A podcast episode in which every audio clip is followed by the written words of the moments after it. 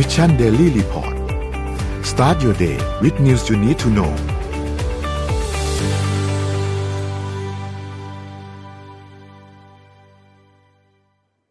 สวัสดีครับยินดีต้อนรับเข้าสู่ Mission Daily Report ประจำวันที่ 12 เดือน 12 ปี 2565 นะครับ วันนี้คุณอยู่กับพวกเรา 3 คนนะครับ อีกท่านหนึ่งกำลังตามเข้ามา สวัสดีพี่เอ็มครับ สวัสดีค่ะ ครับอ่าโอเคอีกท่านวัดอะพี่ปิ๊กมาพอดีเลยสวัสดีค่ะสวัสดีครับพี่ปิ๊กครับโอเคเดี๋ยววันนี้12 12นะครับ ก็ไม่รู้เสียเงินกันไปกี่แสนแล้วเมื่อเช้านี้นะครับ ก็ระมัดระวังด้วยนะฮะใจยัเย็นงๆเลยนะครับใจเย็นๆนะฮะแต่โปรเทโมสชั่นลาน่าจะไม่มีมีกันสทั้องงวันสิบสองใช่ไหมคะอันนะครับพี่เทสลาไม่มีลดราคาสิบสองสิบสไม่องมีไม่มีไม่มีไม่มีไม่มีแค่นี้ก็จองกันท่วมทนแล้วนะคะ ตอนนี้ครับไม่รู้ปลาเข้าไปถึงหมื่นคันหรือยังนะคะ นั่นสิครับเออเราไม่ไม่รู้เหมือนกันว่าตอนนี้ตัวเลขเป็นเท่าไหร่แล้วเนาะโอเคเดี๋ยวเราไปอัปเดตตัวเลขต่างๆก่อนครับว่าเป็นอย่างไรบ้างครับ ตัวเลขล่าสุดนะครับเซ็ตบ้านเราครับอยู่ที่ 1,623.13นะครับบวกมา 0.16%นะครับหุ้นต่างประเทศครับ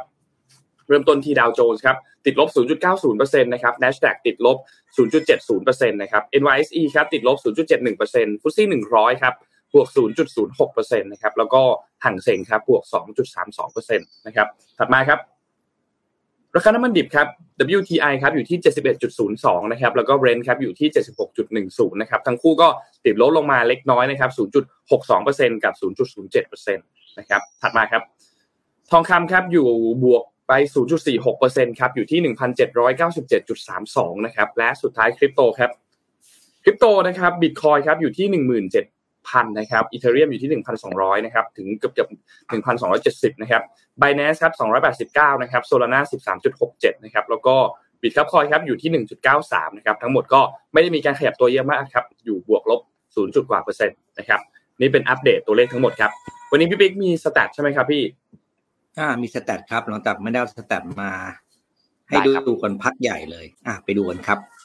ใช่ครับ ตัวแรกครับเป็นตัว Top Search ของ Google นะครับ ก็สรุปออกมาแล้วว่าในปี 2022 นะครับ ที่สหรัฐอเมริกานะครับ อันนี้นับจากผู้ที่อยู่อาศัยในสหรัฐอเมริกานะครับ ว่าเขาเสิร์ชเรื่องอะไรเพิ่มขึ้นหรือน้อยลงอย่างมีนัยสำคัญในช่วงหนึ่งปีที่ผ่านมานะครับ เรื่องที่เสิร์ชเพิ่มขึ้นสูงสุดนะครับ ก็คือเรื่องของเจ้าเกมที่ชื่อว่า Wordle นะครับ Wordle เนี่ยเป็นเกมที่เหมือนกับ คล้ายๆกับอ่าการเล่นอะไรนะเมื่อก่อนเขาเรียกว่าอะไรนะไอ้ปริศนาคำอะไม่ใช่มันไม่ใช่ใช่ครับ cross ที่จำไม่ได้เขาเรียกว่าอะไรอะไรตอนนี้นะครับ อันนี้คืออันดับหนึ่งเลยรองลงมาก็เป็นเรื่องของผลการเลือกตั้งนะครับสามคือ Betty White นะครับ เป็นเป็นเป็นชื่อเอ่อคนคนหนึ่งนะครับ แล้วก็เรื่องสิ่งเรื่อง Queen Elizabeth นะครับ แต่ที่น่าสนใจก็คือสิ่งที่เป็น new search เลยนะครับ ก็คือไม่เคยมีการ search มาก่อนเลยก็คือคำว่า how to pronounce Qatar นะครับคำนี้คำนี้อ่านว่าอะไรนะครับเพ ราะว่ามันจะมีบางทีเรา search Google เราก็ไม่รู้ว่าอ่านว่าอะไรใช่ไหมเราก็ใส่คำว่า how to pronounce แล้วก็ใส่คำคนนั้นออกไปนะครับครับ ข่าวที่คน search มากที่สุดก็คือข่าวการเลือกตั้งนะครับ แล้วก็การเสียอ่าการอ่าเขาเรียกว่าอะไรนะของควีน i ิ a เบ t นะครับข่าวควีน i ิ a เบ t นะครับแล้วสุดท้ายคือเรื่องของคนที่ search มากคือเรื่องของจอห์นนี่เดปป์ที่มีคดีนะครับ เมื่อช่วงกลางปีที่ผ่านมานะครับข้ามไปดูฝั่งครับอังกฤษครับ คนอังกฤษ search อะไรบ้างในในในลักษณะแบบเดียวกันนะครับ อะไปดูครับ คนอังกฤษ search ในเรื่อง เดียวกันเลยครับเรื่อง Wordle นะครับ แต่ว่าตัวในการตั้งคำถามก็คือ ตอนนั้นมีมีข่าวที่เหมือนคนสงสัยว่าอ่า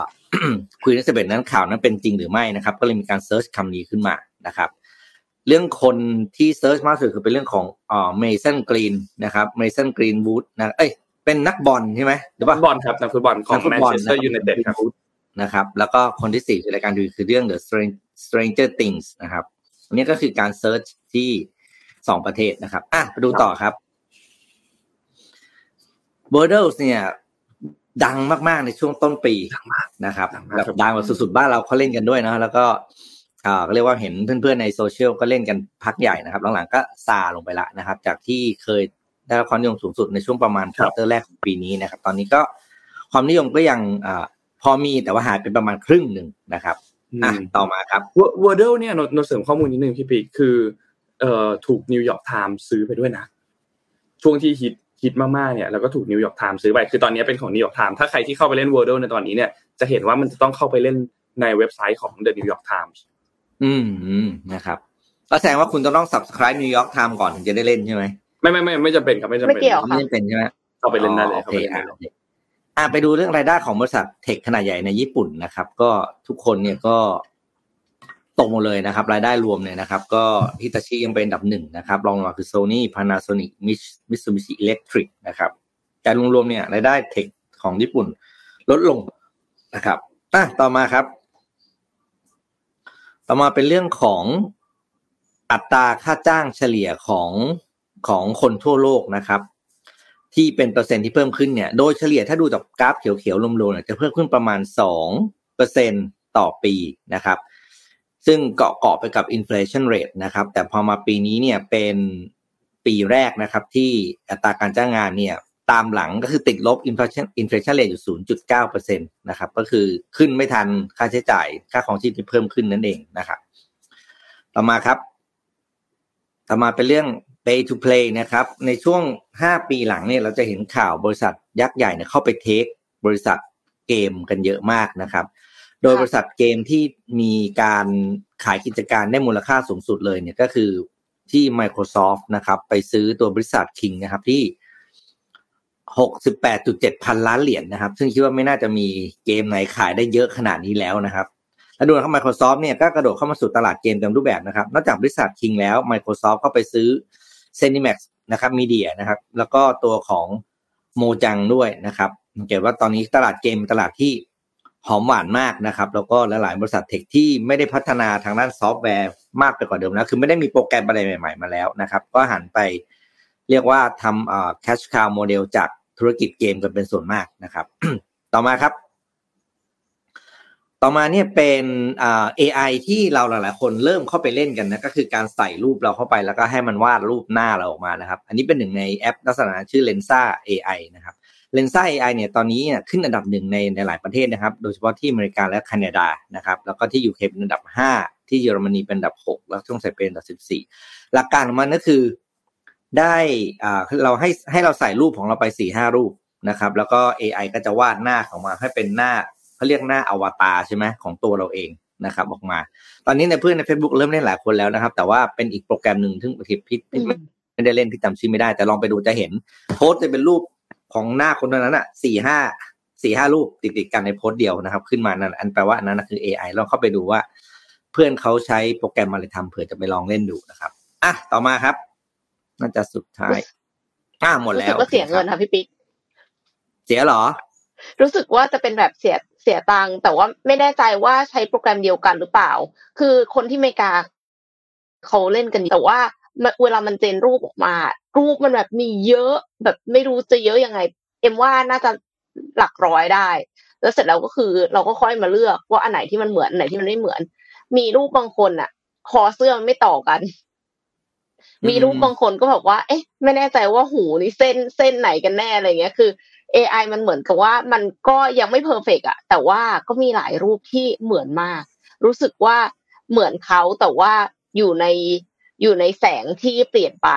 เปลี่ยนไปจากรูปอินพุตอะไรเงี้ยค่ะ อยู่ในชุดที่แบบดูแบบล้ำๆอวกาศอวกาศอะไรเงี้ย ก็มี เพราะฉะนั้นก็ลองไปเล่นกันดูได้ค่ะ ไปฮัลโหลไปต่อกันที่เรื่อง AI อีกสักเรื่องหนึ่งเลยแล้วกันนะคะ เป็นของได้ครับดิสนีย์ค่ะดิสนีย์เนี่ยเขาโชว์งานวิจัย AI ปรับใบหน้านักแสดงให้ดูเด็กลงหรือว่า แก่ขึ้นโดยที่ไม่ต้องทำเอฟเฟกต์เองค่ะ ปกติแล้วเนี่ยการที่จะทำให้หน้านักแสดงเนี่ยเปลี่ยนไปเขาจะต้องทำหน้าออกมาเป็นแบบสามมิติอะคือหมายถึงว่าเป็นโครงโดยที่แบบไม่มีตาด้วยนะแบบแบบเป็นกระโหลกอะแล้วเสร็จแล้วก็คือทำให้อย่างกับว่าปั้นปูนปลาสเตอร์ขึ้นมาค่ะ แต่ว่ามันไม่ใช่ปูนปลาสเตอร์ที่เราจับต้องได้อะมันเป็นปูนปลาสเตอร์อะอย่างในรูปเนี่ยค่ะ เป็นเป็นปูนปลาสเตอร์ในแบบดิจิตอล แล้วเสร็จแล้วก็คือไปเสริมริ้วรอย เพื่อที่จะให้แก่ลงแล้วค่อยเอาไปใส่กับหน้านักแสดงอีกทีหนึ่งหรืออีกวิธีหนึ่งคือวาดเลยค่ะ วาดริ้วรอยแบบเหมือนในแท็บเล็ตอะแล้ววาด แต่ถ้าทำแบบนั้นอะต้องวาดทุกเฟรม ใช้มือวาดทุกเฟรม ก็ไม่ไหวใช่ไหมคะมันก็นานทีมวิจัยจาก Disney Research เนี่ยเขาก็เลยพัฒนา AI ช่วยปรับภาพใบหน้านักแสดงในวิดีโอ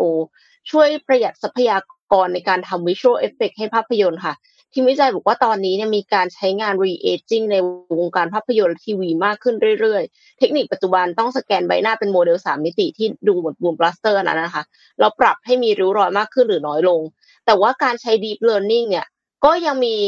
ข้อจำกัดเรื่องความสมจริงอยู่นิดหน่อย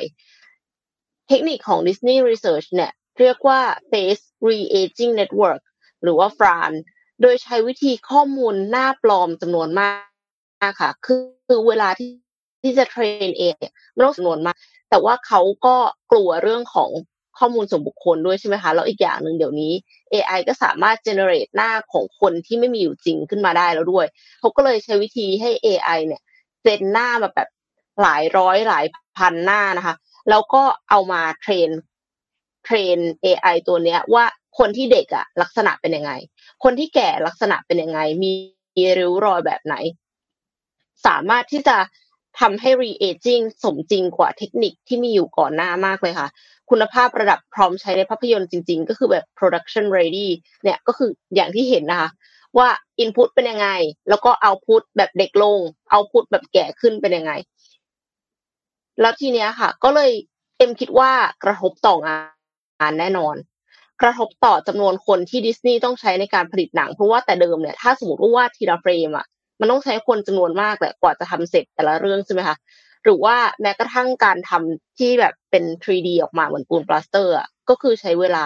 แต่ถ้าเป็นแบบเนี้ย visual artist ที่ไม่สามารถ visual effect artist ที่ไม่สามารถ up skill re skill ตัวเอง ให้ทำมากกว่า AI ได้เนี่ยก็กลัวว่าจะตกงานนะคะ ดังนั้นก็ต้อง up skill re skill ตัวเองเนาะ ไม่ได้ทำได้เพียงแค่อย่างเดียว คือ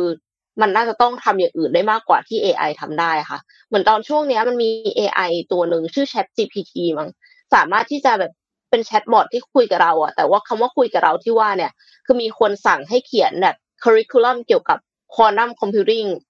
quantum computing curriculum มันเขียนออกมาได้เป็นแบบ objective syllabus แล้วก็มี มีแบบว่าคลาสหนึ่งควรจะเรียนเรื่องอะไรคลาสสองคลาสสามเนี้ยคือทำงานแทนอาจารย์ได้เลยอะแล้วก็มีคนที่แบบให้มันเขียน thesis มันก็เขียนออกมานะ แต่หมายถึงว่าแน่นอนว่าไม่มีทางที่จะคุณภาพดีเท่านักวิจัยที่เก่ง แต่ว่านักวิจัยที่ไม่เก่งเนี่ย ไม่แน่นะอาจจะสู้กันได้ก็ได้ค่ะ เพราะฉะนั้นก็ AI เดี๋ยวนี้ฉลาดมากๆจริง ๆ ถ้าเราไม่ up skill re skill ตัวเองอะเราก็อาจจะโดน AI แย่งงาน ภายในไม่กี่ปีนี้เลยนะคะ น่าสนใจครับ มันมันเร็วขึ้นเรื่อยๆเนาะพวกการพัฒนาของพวกระบบ AI พวกเนี้ย เร็วขึ้นเรื่อยๆใช่มันก้าวกระโดดเลยแล้วไอ AI มันสร้างตัวเองได้ด้วยนะเดี๋ยวนี้ครับ ตามนั้นครับ นี่เราอยากพาไปอัปเดตข่าวกีฬากันนิดนึงช่วงฟุตบอลโลกเนี่ยเมื่อเสาร์อาทิตย์ที่ผ่านมาเนี่ยนะครับ ก็ เตะกันไปเรียบร้อยรอบ 8 ทีม ตอนนี้ก็เข้าสู่รอบ 4 ทีมแล้วนะครับ มาอัปเดตผลกันนิดนึงว่า ใครเข้ารอบไปเจอใครบ้างนะครับ แล้วสถานการณ์ตอนนี้เนี่ยเป็นอย่างไรบ้างนะครับ ก็ไม่เหลือแล้วทราบครับว่าอะไรนะครับ อะไรนะครับพี่เอ็มโทษทีทีมที่เชียร์อยู่อะค่ะ ยังเหลืออยู่ไหมครับยังอยู่ครับ ทียังอยู่ ทีมที่เชียร์อยู่ยังเหลือไหมคะอ๋อโอเคก็เป็นทางด้านโครเอเชียนะครับ ที่ชนะบราซิล ไปได้ชนะจุดโทษไปได้นะครับ แล้วก็เนเธอร์แลนด์เนี่ยก็แพ้อาร์เจนตินาเป็นอาร์เจนตินาเข้ารอบไปนะครับก็จะทำให้ทางด้านของอาร์เจนตินาเนี่ยจะไปเจอกับโครเอเชียในรอบ 4 ทีมนะครับ ส่วนอีกฝั่งหนึ่งเป็นทางด้านโมร็อกโกที่ชนะโปรตุเกสไปได้นะครับ ก็จะเข้าไปเจอกับฝรั่งเศสที่ชนะทางด้านของอังกฤษไปได้นะครับสี่ทีมที่เหลือในตอนนี้เนี่ยก็จะเป็นโครเอเชียรองแชมป์เก่านะครับ แล้วก็เป็นอาร์เจนตินานะครับแชมป์โคปาอเมริกาปีล่าสุดนะครับ เป็นโมร็อกโก ที่เป็นม้ามืดของทัวร์ในครั้งนี้ฟุตบอลคัพในครั้งนี้นะครับ เป็นม้ามืดมากๆแล้วก็เป็นทางด้านของ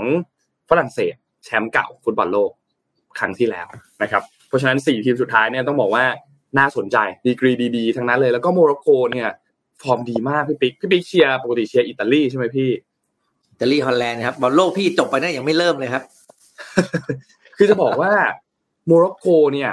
สไตล์การเล่นเนี่ยคล้ายๆอิตาลีมากเลย แผงหลังแน่นมาก และที่สำคัญคือ World Cup ในครั้งนี้โมร็อกโกยังไม่ถูกยิงประตูสักประตูเลยนะครับ ตั้งแต่เล่นมายังไม่ถูกยิงประตูสักประตู ประตูที่เสียไปประตูเดียวเนี่ย เป็นการทำประตูเป็นการทำเข้าประตูตัวเองด้วยนะครับราะฉะนั้นน่าสนใจมากสำหรับโมร็อกโกเจอเข้าไปเจอฝรั่งเศสก็ก็น่าจะสนุกครับสำหรับเกมหลวงพ่ออะไรเนี่ย ต้องถามเลยต้องมีคนถามแล้ว อะไรนะโบโบใช่ไหมโบโบโนโบโนโบโนครับโบโนโบโนโบโนใส่ห้อยพระอะไรอุดแน่นเหลือเกิน แน่นมากแน่นมากเหนียวมากเลตัยวครับแกนี่ตัวตัวฝีมือแกเก่งนะแมตช์ล่าสุดโบโน่เนี่ยที่อังพี่เอ็มกระตุกนิดนึงครับพี่เอาตะกี้จะถามว่าแมตช์ล่าสุดที่อังชนะไหมคะ อังกฤษแหละครับ ได้ได้ยินอืม สัญญาณไม่ดีเลยพี่เอ็มเหมือนมันกระเอ็ตุมกกครัระบตุกหลุดไปแล้ว เอ้ยไม่ให้หลุดค้างไปละอืม เดี๋ยวนะขอขอเปลี่ยนอินเทอร์เน็ตแป๊บได้ได้ครับ ลองแก้ไขสัญญาณนิดนึงก็รอติดตามดูเพราะว่าคู่รอบสี่ทีมเนี่ย จะเตะกันเนี่ยนะครับ คือคืนวันอังคารเป็นคู่แรกนะครับ แต่ว่าเตะกันตีสองก็คือเป็นเช้ามืดของวันพุธนั่นเองนะครับก็เป็นอาร์เจนตินาเจอกับโครเอเชียก่อน แล้วก็วันพฤหัสตอนตีสองเนี่ยก็จะเป็นทางด้านของฝรั่งเศสเจอกับโมร็อกโกนะครับก็ น่าสนใจลองเดาๆกันไปครับว่า รอบนี้เนี่ย รอบชิงจะเป็นใครครับพี่ปิ๊กจะเป็นโครเอเชียเข้าไปเจอโมร็อกโกแบบว่าน่าสนใจไหมนนท์ว่าก็น่าสนใจนะ แล้วก็โมร็อกโกรอบนี้มาเป็นม้ามืดจริง ๆ คือเกมรับเขาแน่นมากเลย ปีนี้เนี่ย ส่วนนนเอาใจช่วยอาร์เจนตินาเอาใจช่วยเมสซี่เหมือนเดิมครับ คือบอลเนี่ยนะเราก็เอาจริงพี่อะเลิก คือเราไม่ได้มีความรู้เรื่องบอลอยู่แล้วใช่ไหมแล้วเราก็ดูแบบ ดูก็ดูอะสิ่งตั้งแต่ตั้งแต่บอลโลกรอบนี้มา ดูเรียกว่าดูดูตอนถ่ายทอดจริงๆเนี่ยแค่สองคู่เองนะแล้วก็ดูแบบดูดูหลับหลับๆด้วยนะคือแบบไม่ไหวแล้วเดี๋ยวนี้ร่างกายไม่สามารถแล้วนนท์พี่ไม่สามารถยืนระยะได้แล้วตื่นเช้ามาก็ดูดูเพจพี่ยุทธคุณสรยุทธอะรายงานผลคือครับแอบสงสัยคุณสรยุทธแกนอนบ้างก็เปล่าอืมจริงจริงแกจริงเขารายงานตลอดเลยนะเออ แกแล้วก็ตลอดถามเลยว่าพอพี่ยุทบอธลแกนอนบ้างแข่งเลยแกจบแข็งปุ๊บแรงจริงอย่างเงี้ยเสร็จจบปุ๊บรายงานเลย แต่ภาพรวมบอลโลกปีนี้ก็เรียบร้อยนะครับ ไม่ไม่ได้มีเสียงบ่นอะไรนับตั้งแต่ช่วงแรกมาแล้วก็หายไปแล้วบรรยากาศใช่การใช่เล่นช่วงแรกก็คือดีเยอะนี่แต่ว่าใช่ครับเท่าได้เห็นข่าวก็คือพอดีมันนั้นมีเตรียมข่าวว่าแต่ไม่ได้เล่าให้ฟังก็คือ บัตรมันขายไม่หมดนะขายได้ประมาณแปดสิบแปดสิบเปอร์เซ็นตนะครับ ก็ไม่เป็นไรเขาก็จัดกันอยู่นะครับ แต่เดี๋ยวพอใกล้ๆรอบชิงเดี๋ยวก็หมดเองแหละครับ มันมันอ๋อเกี่ยวกับเรื่อครังบที่ไม่ได้ขายเบียร์ไหมโนว่าก็มีส่วนนะ อาจจะมีส่วนนิดนึง เพราะว่าคือคนไปดูบอลน่ะ ก็ชอบที่จะดื่มแอลกอฮอล์ไปด้วยอยู่แล้วคือปกติอันนี้เป็นเรื่องปกติเวลาแบบเป็นสนามบอลนั่นดูอื่นกีฬาใช่ อันนี้ที่พอพอไม่ขายแอลกอฮอล์ก็อาจจะมีนิดนึง แต่นนท์ว่ามันก็เป็นเป็นส่วนเล็ก ๆ แหละ เป็นส่วนหนึ่งอ๋อกับอีกอันหนึ่งคือโมร็อกโกเนี่ยถ้าใครดูฟุตบอลจะเห็นว่าตัวย่อเขาเนี่ยมันคือ MAR คนก็งงว่าทำไมมันไม่ใช่ M MOC หรือ MOR อะไรอย่างเงี้ย เพราะว่าโมร็อกโกเนี่ยนะครับ จริงๆแล้ว MAR เนี่ยตัวย่อของเขาเนี่ยมันมาจากคำว่ามาร็อก M A R O C มันก็คือแปลว่าประเทศโมร็อกโกนั่นแหละ แต่ว่าเป็นเป็นภาษาฝรั่งเศส เพราะว่ายุคก่อนหน้านี้ฝรั่งเศสเคยปกครองโมร็อกโกอยู่ช่วงเวลาหนึ่งก็เลยทำให้ภาษาฝรั่งเศสมีอิทธิพลกับทางด้านของโมร็อกโกตัวย่อในชื่อย่อประเทศที่เราเห็นกันตอนเตะฟุตบอลเนี่ยมันก็เลยเป็น M A R แทนที่จะเป็น M O C นะครับ แล้วบอลอะรอบรองเนี่ย บอกได้เลยโมร็อกโกฝรั่งเศสเนี่ย โอ้โหคุณไปดูตำนานสองประเทศนี้ อย่างโหด คือใช่มีความมีความผูกพันมีความเกี่ยวเนื่องกันแล้วใช้คำว่าเกี่ยวเนื่องเกี่ยวข้องกันอย่างแยครักบแทบไม่ออกนะครับ เพราะฉะนั้นเนี่ยมันเป็นศึกไหนจะบอกศึกอะไรนะเขาเรียกศึกสายเลือดก็ไม่เชิงนะเพราะว่ามีมีมีอิทธิฝรั่งเศสมีอิทธิพลกับโมร็อกโกอย่างมากเลยอย่างที่นนท์บอกเมื่อกี้ครับเหมือนกับฝรั่งเศสกับลาวกับเวียดนามอะอ๋อเป็นแบบเชิงนั้นเลยครับ ก็ติดตามดูนะครับ ดูบอลให้สนุกน่าดูมากน่าดูมากภาพกันด้วย เห็นก่อนก่อนหน้านี้ค่ะ มีคนแชร์อยู่ใน Line Group Line OA ของ Mission อะ Line Open Chat อะเป็นเซเว่นอีเลเว่นทายผลบอลโอ้แล้วก็คือทายทายอันไหนอันนั้นแพ้หมดเลย คือเรียบร้อยทุกอันถ้าคืนนี้บราซิลชนะโครเอเชียนะ พรุ่งนี้ All Café ลดไปเลยห้าสิบเปอร์เซ็นแฮชแท็กบอลจบเซเว่นแจก แล้วเสร็จแล้วก็โครเอเชียชนะค่ะ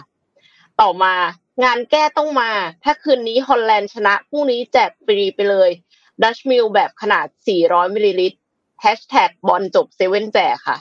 ก็เนเธอร์แลนด์อาร์เจนตินาค่ะ อาร์เจนตินาชนะ ต่อมาอีกค่ะแฮชแท็กบอลจบเซเว่นแจกค่ะเจ้าเดิม ถ้าคืนนี้โปรตุเกสชนะ พรุ่งนี้แจกปล่อยทองฟรีไปเลยหนึ่งหมื่นชุดค่ะ โมร็อกโกชนะค่ะครับคือ คือจะบอกว่าแม่นมาก แม่นในแง่ที่ว่า ไม่ต้องแจกอะไรเลย ไม่ต้องลดราคาอะไรเลยค่ะ ใครสวนเซเว่นนี่เฮเลย มีอังกฤษด้วยก็คือได้เวลาเอาจริงคืนนี้ ถ้าอังกฤษชนะพรุ่งนี้แป้งเย็นตรางูลดห้าสิบเปอร์เซ็นแฮชแท็กบอลจบเซเว่นแจกตกลงชนะไหมนะคะนี่นนท์ไม่รู้ว่าแอดมินเนี่ยแอดมินเพจเนี้ยเขาไปขอเงิน marketing มาเท่าไหร่ไม่รู้นะตอนนี้ แต่ว่าขอมาเท่าไหร่นี่ไม่ได้ใช้สักทีฮะไวรัลทุกโอ้คนได้แบบฟรีว่ามีเดียไม่รู้เท่าไหร่ เก่งนะใช่การทายบอลใช่ผลบอลผิดนี่ก็ได้ฟรีมีเดียได้นะครับ เพราะว่าอย่างเงี้ยคนก็แชร์ก็พูดถึงเซเว่นเซเว่นเซเว่นใช่ไหมจริงครับ อืมอืมอะไปต่อคสุรับดยอดค่ะ ไปไปต่อค่ะ อ่า ไปต่อที่เรื่องของอ่ารถยนต์ไฟฟ้าแล้วกันค่ะ คือจะบอกว่า อันเนี้ยเอ็มเห็นคนแชร์กันใน Facebook เยอะ ก็เลยจะเอามาเล่าให้ฟัง BMW ค่ะ ชาร์จรถยนต์ไฟฟ้าด้วยหลุมบ่อถนน คือไอ้ที่คนแชร์กันเยอะก็คงเป็นเพราะว่าหลุมบ่อถนนของประเทศไทยเรามีเยอะนะคะ BMW ค่ายรถยนต์จากประเทศเยอรมนีจดสิทธิบัตรแรงกระแทกจากหลุมบนถนนในการผลิตกระแสไฟฟ้าชาร์จแบตเตอรี่ในรถยนต์ไฟฟ้าอ้าวทีนี้เนี่ยไม่ต้องรอ supercharger แล้วนะคะชาร์จจากหลุมบนถนนได้เลยนะคะ การทำงาน จากการเคลื่อนที่ของระบบช่วงล่างอะค่ะ มันต้องมีการขยับขึ้นลงอยู่ตลอดเวลาอยู่แล้ว ขณะที่ขับขี่บนท้องถนน โดยเฉพาะอย่างยิ่งท้องถนนที่ไม่เรียบ เป็นหลุมบ่อ เหมือนถนนหลายเส้นในเมืองไทย ช่วงล่างก็ขยับขึ้นลงเยอะมากนะคะ เปลี่ยนโชคกันก็บ่อยใช่ไหมคะแต่ว่าการเคลื่อนที่ของระบบช่วงล่างเนี่ย มันก่อให้เกิดพลังงานจนค่ะ ซึ่ง BMW จะพัฒนากลไกที่เชื่อมต่อไปยังเครื่องผลิตกระแสไฟฟ้าขนาดเล็กหรือว่า generator ที่ติดตั้งอยู่ในรถยนต์ EV พอช่วงล่างขยับขึ้นลงเนี่ยก็จะเกิดพลังงานไฟฟ้านำกลับไปชาร์จไฟเข้าแบตเตอรี่ของรถยนต์ EV หรือแบตเตอรี่ขนาดเล็กที่มีกำลังไฟ 12 โวลต์ในรถยนต์ทั่วไปค่ะ แต่ว่าทางนี้อย่าเพิ่งเฮกันไปนะคะ ทุกคนอาจจะรู้สึกว่าดีใจจังเลยในที่สุดก็ได้ประโยชน์จากหลุมบ่อแล้วนะคะ แบตเตอรี่เอ BMW เนี่ยเขายื่นจดสิทธิบัตรก็ไม่ได้หมายความว่าจะเอาไปใช้จริง เพราะว่ามีหลายค่ายรถยนต์ แล้วก็หลายเทคไจแอนที่ชอบจดสิทธิบัตรเอาไว้ก่อนกักไว้อะไม่ให้คนอื่นเอาไปใช้อะแอปก็เปิลไม่ได้นี่หมายทำความบ่อยว่าเลมันยจะทำขนาดแฟนบอยยังยอมรับเลยนะคะ ว่า Apple ทำบ่อยบ่อยมากครับ ไปต่อเลยครับพี่เอ็มคือมันไม่ได้หมายความว่าจะเอามาใช้แต่ถ้าทำใช้จริง ๆ เนี่ยค่ะ เขาก็คาดว่าจะเอาไปใช้ใน BMW i7 ซึ่งเป็นรถยนต์ที่มีราคาแพงแล้วก็เหมาะสมกับเทคโนโลยีที่มีความซับซ้อน แต่ว่าก่อนหน้านี้ก็มีคนคิดสิ่งนี้ขึ้นมาแล้วในที่สุดก็ดูเหมือนจะไม่ได้ใช้จริงค่ะ คือ Audi ค่ะ Audi เนี่ยในปี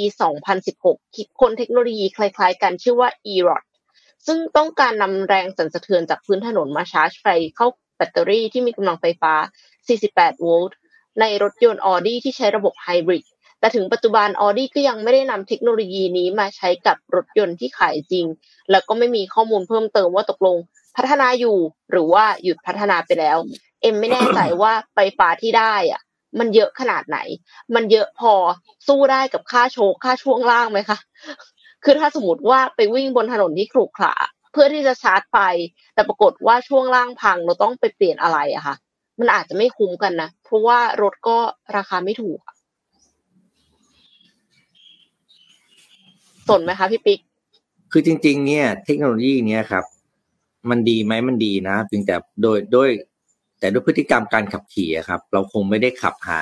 เราจะขยับขับหลบไอ้ไอ้ส่วนถนนหลบที่มันหลุมเป็นหลุมเป็นอะไรอย่างนี้อยู่แล้ว เพราะฉะนั้นเนี่ย คือได้มามันก็ไม่ค่อยได้ชาร์จหรอกคือมันชาร์จไม่เต็มประสิทธิภาพอะแล้วถ้าเรารู้ว่าถนนเส้นไหนมันไม่ไหวจริงๆเราก็คงไม่ขับไปใช่ไหมอืม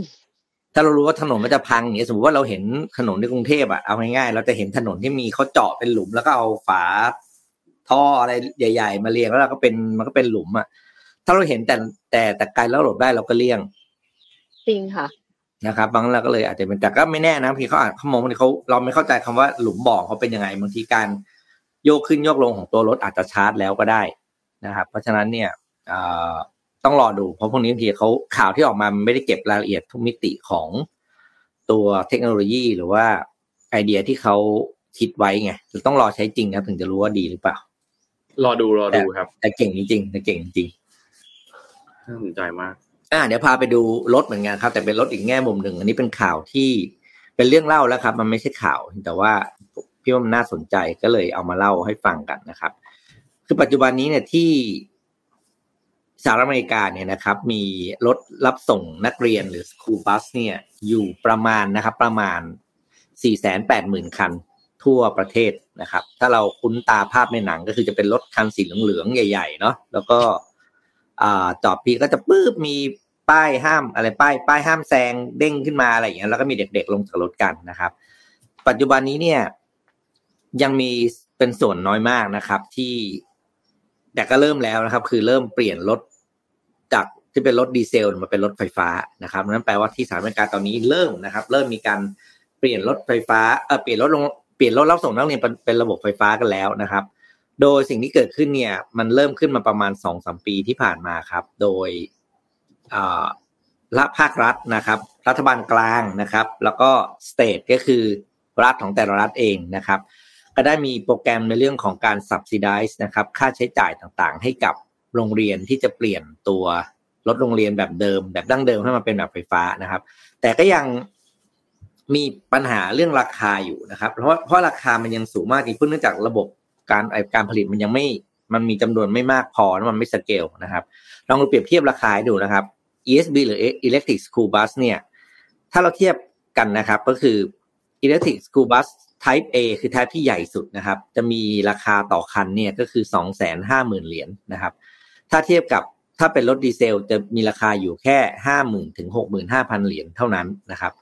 ในขณะที่อ่า full size นะครับ ก็คือไซส์ขึ้นมาขนาดย่อมลงมาหน่อยเนี่ยนะครับ อืม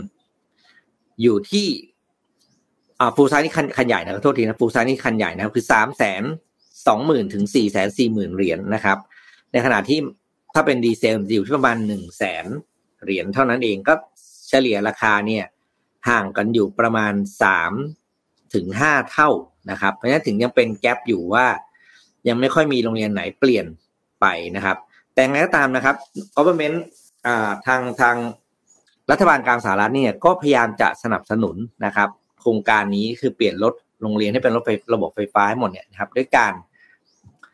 หยอดเงินลงมาห้าพันล้านเหรียญนนะครับ ให้กับ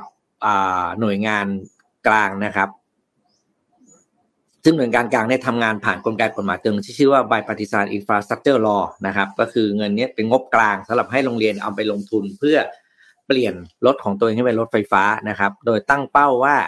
จะเพิ่มรถจำนวนรถไฟฟ้าให้เป็น 20%ก็คืออีกประมาณ1แสนคันเนาะทั่วประเทศภายใน 5 ปีนับจากนี้นะครับ และจากนั้นก็มีอะไรนะเงิน subsidy อีกหลายอันนะครับ ไม่ว่าจะเป็นเรื่องของการให้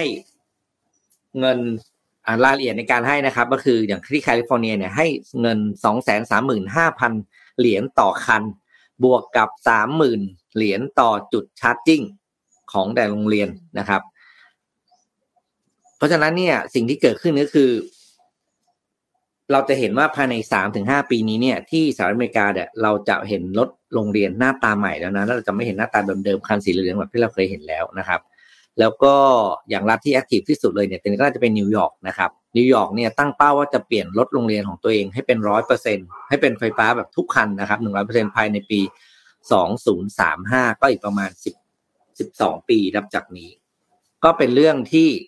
น่าสนใจนะครับ แล้วก็เอามาฝากกันรู้สึกว่าเออเรื่องของตัวรถไฟฟ้าเนี่ย มันขยายไปทุกเซกเมนต์จริง ๆ นะครับ แล้วก็ทุกๆเหตุผลของการใช้งานด้วยนะครับ แต่มันจะยังหน้าตาเหมือนเดิมใช่ไหมคะพี่ปิ๊กไม่ไม่ยังไม่เห็นหน้าตามันข่าวไม่มีรูปมาให้ดูเพราะรู้สึกว่ามันคลาสสิกมันมีความแบบ คือตอน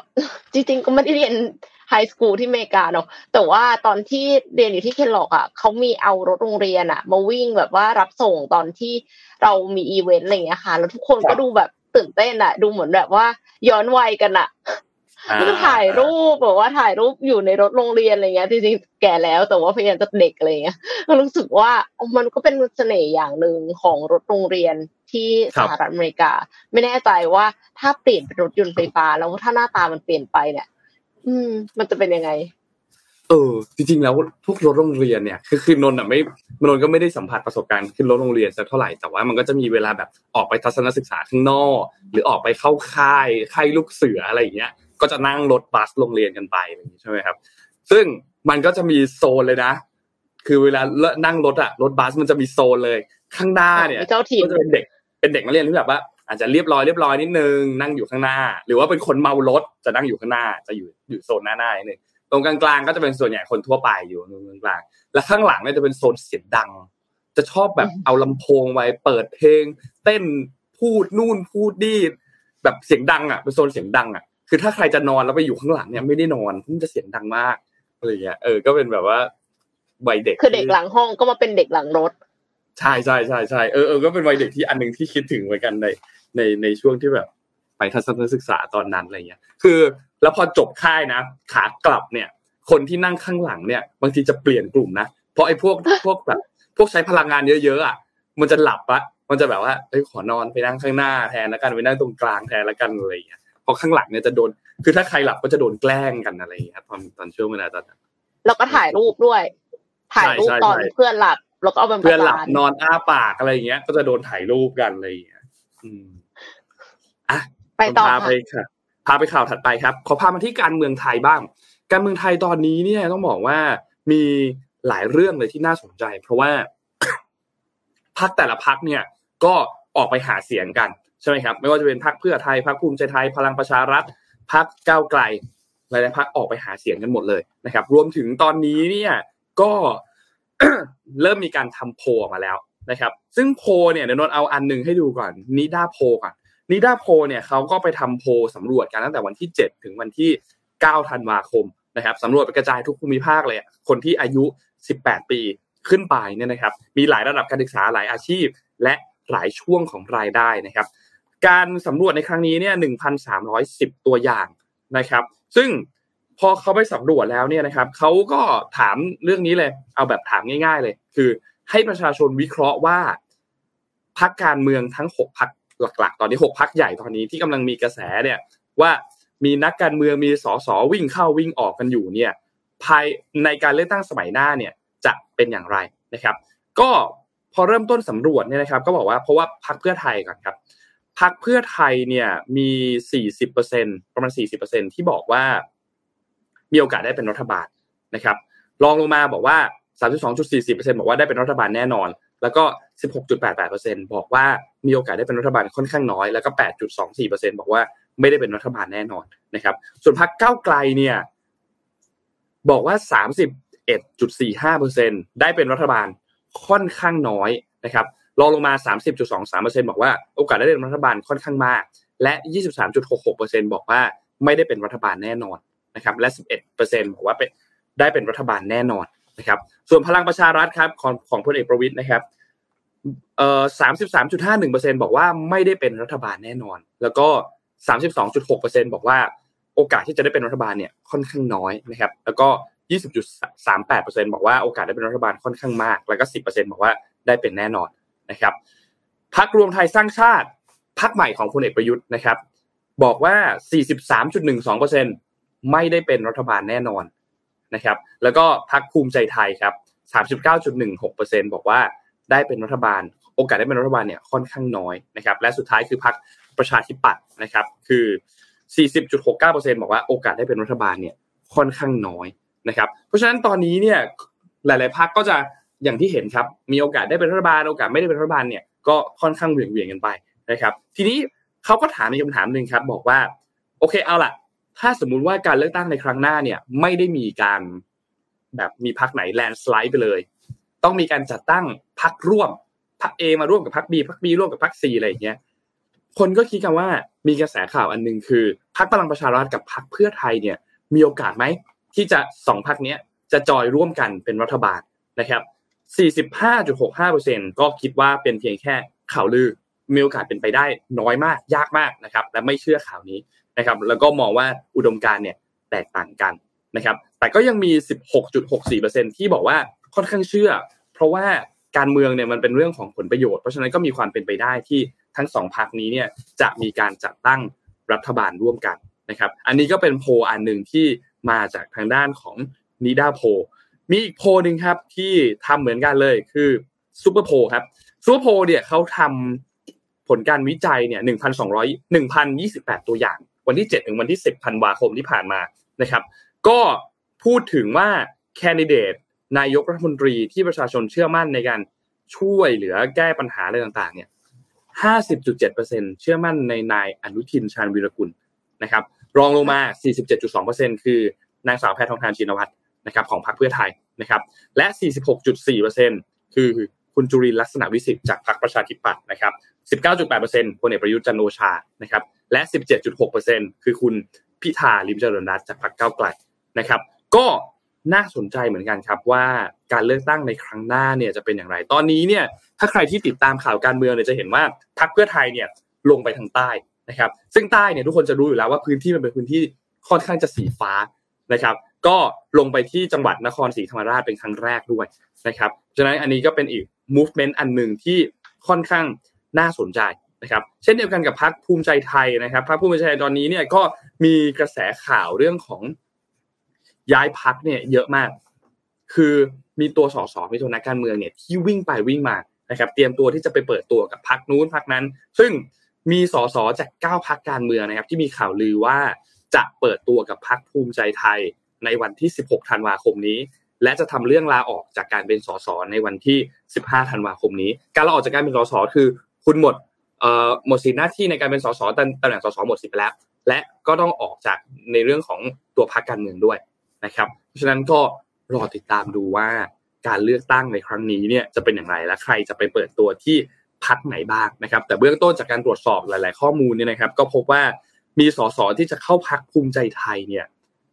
สามสิบเจ็ดคนนะครับมีมาจากหลายพักมากครับมีมาจากพักพลังประชารัฐสิบสี่คนพักเพื่อไทยสิบคนพักก้าวไกลห้าคนพักประชาธิปัตย์อีกหนึ่งคนนะครับเพราะฉะนั้นก็ฝุ่นตลบครับ จังหวะตอนนี้เนี่ยค่อนข้างค่อนข้างฝุ่นตลบเลยแหละนะครับ ก็รอติดตามกันดูครับว่าจะเป็นอย่างไรครับสำหรับการเลือกตั้งในครั้งนี้สสที่ท่านเลือกในครั้งที่แล้ว จะไปเปิดตัวพักไหน เพราะว่า นุนบอกเลยว่ามันน่าสนใจนะ เพราะว่าคนในพื้นที่เนี่ยหลาย ๆ จุดเนี่ยเขาเลือกคนนะครับเขาก็เลือกคนที่เขารู้สึกว่ามาช่วยพื้นที่ของเขามาช่วยเขตของเขาทำให้พัฒนานู่นนี่ต่างๆ ดีมากยิ่งขึ้น อาจจะเลือกคนมากกว่าเลือกพรรคด้วยซ้ำนะครับ เพราะฉะนั้นอันนี้เนี่ยเป็นอีกจุดหนึ่งที่นนท์คิดว่าน่าสนใจครับสำหรับการเลือกตั้งในครั้งนี้รอติดตามกันครับ ซึ่งการเลือกแบบนี้ มาทำให้การเมืองเราไม่ไปไหนรู้ปะการเลือกคนมากกว่าเลือกพักเนี่ย เพราะว่าอ๋อเพราะคนมันไม่ถูกทับคือต้องเข้าใจไม่ค่อยเปลี่ยนแปลงเนาะคนเข้าไปก็ต้องไปตามพักของเขาอยู่ไงคนที่เราคิดว่าดีถ้าเกิดวันที่เขาอะว่าเขาย้ายค่ายไปอยู่ไปอยู่พักที่ไม่ค่อยโอเค อะ เออไอคุณงามความดีของเขาที่ควรจะอยู่เนี่ย มันก็หายไปมันไม่สามารถเฉิดฉายออกมาได้ เพราะสุดท้ายนโยบายพักเราถึงเราถึงได้เห็นข่าวสสย้ายพักตลอดเวลาไง เพราะสสต้องการไปอยู่ในพักที่ขับเคลื่อนทำอะไรนู่นนี่นั่นได้ได้เป็นเป็นรูปธรรมแบบอะไรขึ้นมาได้ ครับ ผมว่าวิธีการเลือกพักเลือกเลือกเลือกนักการเมืองตามพักที่สังกัดเนี่ย สุดท้ายมันจะเป็นเหมือนกับ มันก็จะหลีดเราไปสู่การเลือกตั้งที่เหมือนประเทศที่การเมืองเขานิ่งๆอะเห็นไหมคนก็จะอยู่ที่อ่าเลือกตามนโยบายพัก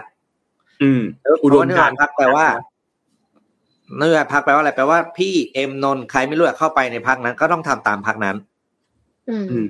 มันจะไม่ใช่แปรเปลี่ยนตามคนเนี่ยเพราะฉะนั้นเนี่ยเราต้องเราต้องเข้าใจนิดหนึ่งว่ากลไกในการขับเคลื่อนการเมืองอะมันขับเคลื่อนด้วยอะไร ครับนักการเมืองไม่เหมือนศิลปินครับ ศิลปินเนี่ยขับเคลื่อนด้วยตัวเอง ไม่เกี่ยวกับค่ายถูกไหมอ๋อค่ายทำอะไรไม่ได้เลยค่ายไม่มีศิลปิน แต่นักการเมืองทำอะไรไม่ได้เลย ถ้าไม่ดูกับพรรคที่ทำอะไรได้ อ่า มันจะต่างกันนะอืม เข้าใจนิดนึงอะต่อพี่บิ๊กมีเจ็ดโมงครึ่งใช่ไหมพี่อ๋ออ่าเจ็ดโมงครึ่งนะเล่าเจ็ดโมงครึ่งให้ฟังนิดหนึ่งครับเนื่องจากได้ไม่ได้ครับเอามาเล่าให้ฟังนานละอ่ามาเจ็ดโมงครึ่งครับเจ็ดโมงครึ่งนี้เป็นไอเดียในการช่วงนี้เนี่ย เชื่อว่าหลาย ๆ บริษัทจะต้องมีการจัดงานเลี้ยงสังสรรค์อะไรต่าง ๆ นะครับ แล้วก็จะมีหนึ่งกิจกรรมในงานก็คือเรื่องของการมอบรางวัลพนักงาน ดีเด่นนะพี่ใช้คำง่ายๆนะพนักงานดีเด่นขององค์กรนะครับ ซึ่งเราก็จะเรียกว่า best employee award แต่ก็แล้วแต่นะครับ นี่ก็เลยรวบรวมออกมาให้หลาย ๆ องค์กรที่กำลังจะพิจารณามอบรางวัลพนักงานดีเด่นให้กับ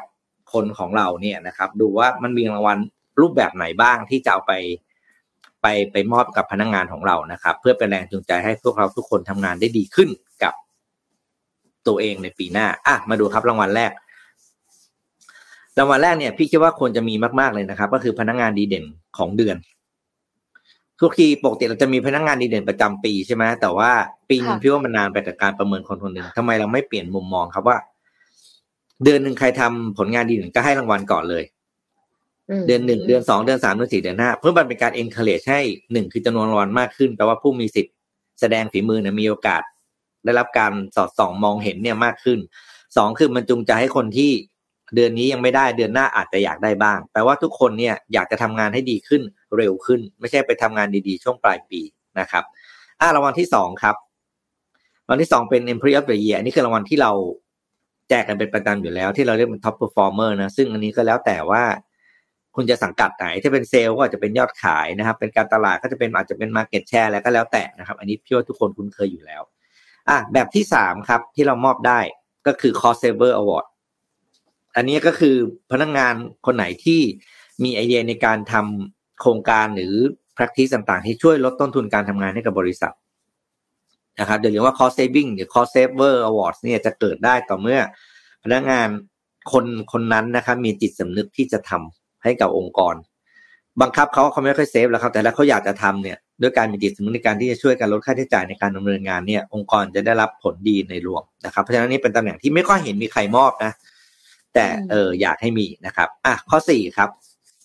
ข้อสี่คือ safety award safety award เนี่ยจะเป็นรางวัลที่พนักงานที่สามารถปฏิบัติงานได้โดยไม่เกิดความ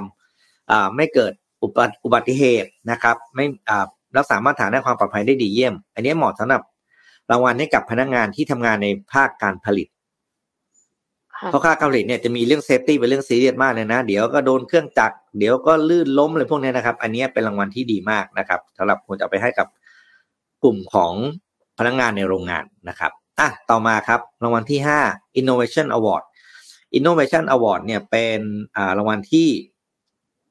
ใครทุกคนก็สามารถได้นะไม่จำเป็นต้องเป็นคนคุณต้องเป็น R&D คุณต้องเป็นแผนกคิดค้นผลิตภัณฑ์ใหม่หรือเทคทำงานสายเทคนะครับเพราะ innovation award เนี่ยรางวัลที่ควรจะทำก็คือคนที่สามารถคิดแนวทางการทำงานใหม่ ๆ อย่างสร้างสรรค์ให้กับองค์กร แม้กระทั่งการทำสิ่งที่เรียกว่า process improvement นะครับ คือการเปลี่ยนการอะไรนะ แบบฟอร์มกระดาษให้เป็นให้เป็นการทำงานผ่าน Google Form อะไรที่มันแล้วมันใช้งานช่วยลดงานกระดาษลดเวลาแล้วพวกนี้ได้พวกนี้ก็ถือเป็น innovation เหมือนกัน แต่ก็เรียกว่า process innovation นะครับ เพราะฉะนั้นเนี่ย เป็นรางวัลที่ควรจะแจกอย่างมาก ถ้าเราอยากจะเปลี่ยนหรือ transform องค์กรเราให้ มีงานทำมีการทำงานที่เป็น 4.0 มากขึ้นนะครับอะรางวัลต่อมาครับรางวัลที่ 6 Teamwork Award อันนี้ก็เป็นรางวัลที่ให้กับทั้งทีมนะครับ เช่นแผนกเซลล์แผนก QA แผนกโลจิสติกอะไรก็แล้วแต่นะครับ ก็คือเป็นรางวัลที่ทีมนั้นเนี่ยประสานงานกันได้ดีเยี่ยมมีผลงานโดยรวมนะครับ เป็นที่อ่าเขาเรียกว่าเรียบร้อยบรรลุเป้าหมายนะครับ ข้อเจ็ดครับ ข้อเจ็ดเป็นรางวัล most improved employee award อันนี้พี่เคยมีแล้วมัน work มากบอกเลยก็คือ พนักงานที่เขาเรียกว่าไงนะครับ มีการพัฒนาตัวเองอย่างได้ดีที่สุดอย่างอย่างชัดเจนนะครับ เอ่อเช่นคนที่เคยแบบอย่างเงี้ย ขายไม่ได้ถึงยอดขายไปถึงเป้าหมายเลยเพราะทำไมปีต่อมาเขาสามารถเปลี่ยนแปลงตัวเองทำยอดขายถึงเป้าหมายได้ทุกทุกเดือนนะครับ หรือว่าแผนกที่มันโอเปอเรชั่นผิดพลาดบ่อยๆ ก็มีการแก้ไขอันเนี้ยนะครับ ควรจะเอามาเป็นสิ่งที่ ได้รับการยกย่องแล้วก็เอามาแชร์ว่าเขาเปลี่ยนแปลงตัวเองได้อย่างไรนะครับ เพื่อเป็นแรงบันดาลใจให้กับคนอื่นในองค์กรแล้วต่อมาครับ ข้อแปดครับ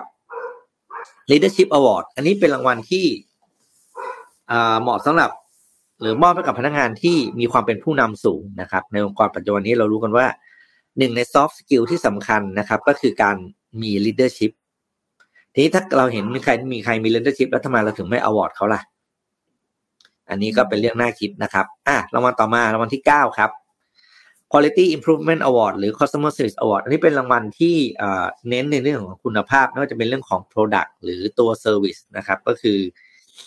call center คนไหนอะรับเสียงรับเสียงรับสายวินอย่างลูกค้าสามารถแฮนเดิลได้นะ ลูกค้าให้คะแนนรีวิวห้าดาว ให้ห้าเต็มสิบเต็มอะไรก็แล้วแต่นะครับ อันนี้ควรจะเป็นสิ่งที่ได้รับการยกย่องและได้รับรางวัลนะครับ เพราะว่าเขาเป็นด่านหน้าเลยนะ ที่จะรับเสียง เสียงเสียงบ่นจากลูกค้านะครับ ถ้าเขาตอบไม่ดีคิดดูสิว่าจะเกิดอะไรขึ้นนะครับ อะข้อสุดท้ายครับรางวัลสุดท้ายเป็น Rising Star Award นะครับหรือรางวัลพนักงานที่ปกติเราจะเรียกรางวัลลูกกี้นะครับ คนที่ทำงานไม่ถึงหนึ่งปีนะครับ อันนี้พี่พี่คิดว่าควรจะเป็นคนที่ทำงานมากกว่าหกเดือนแต่ไม่ถึงหนึ่งปี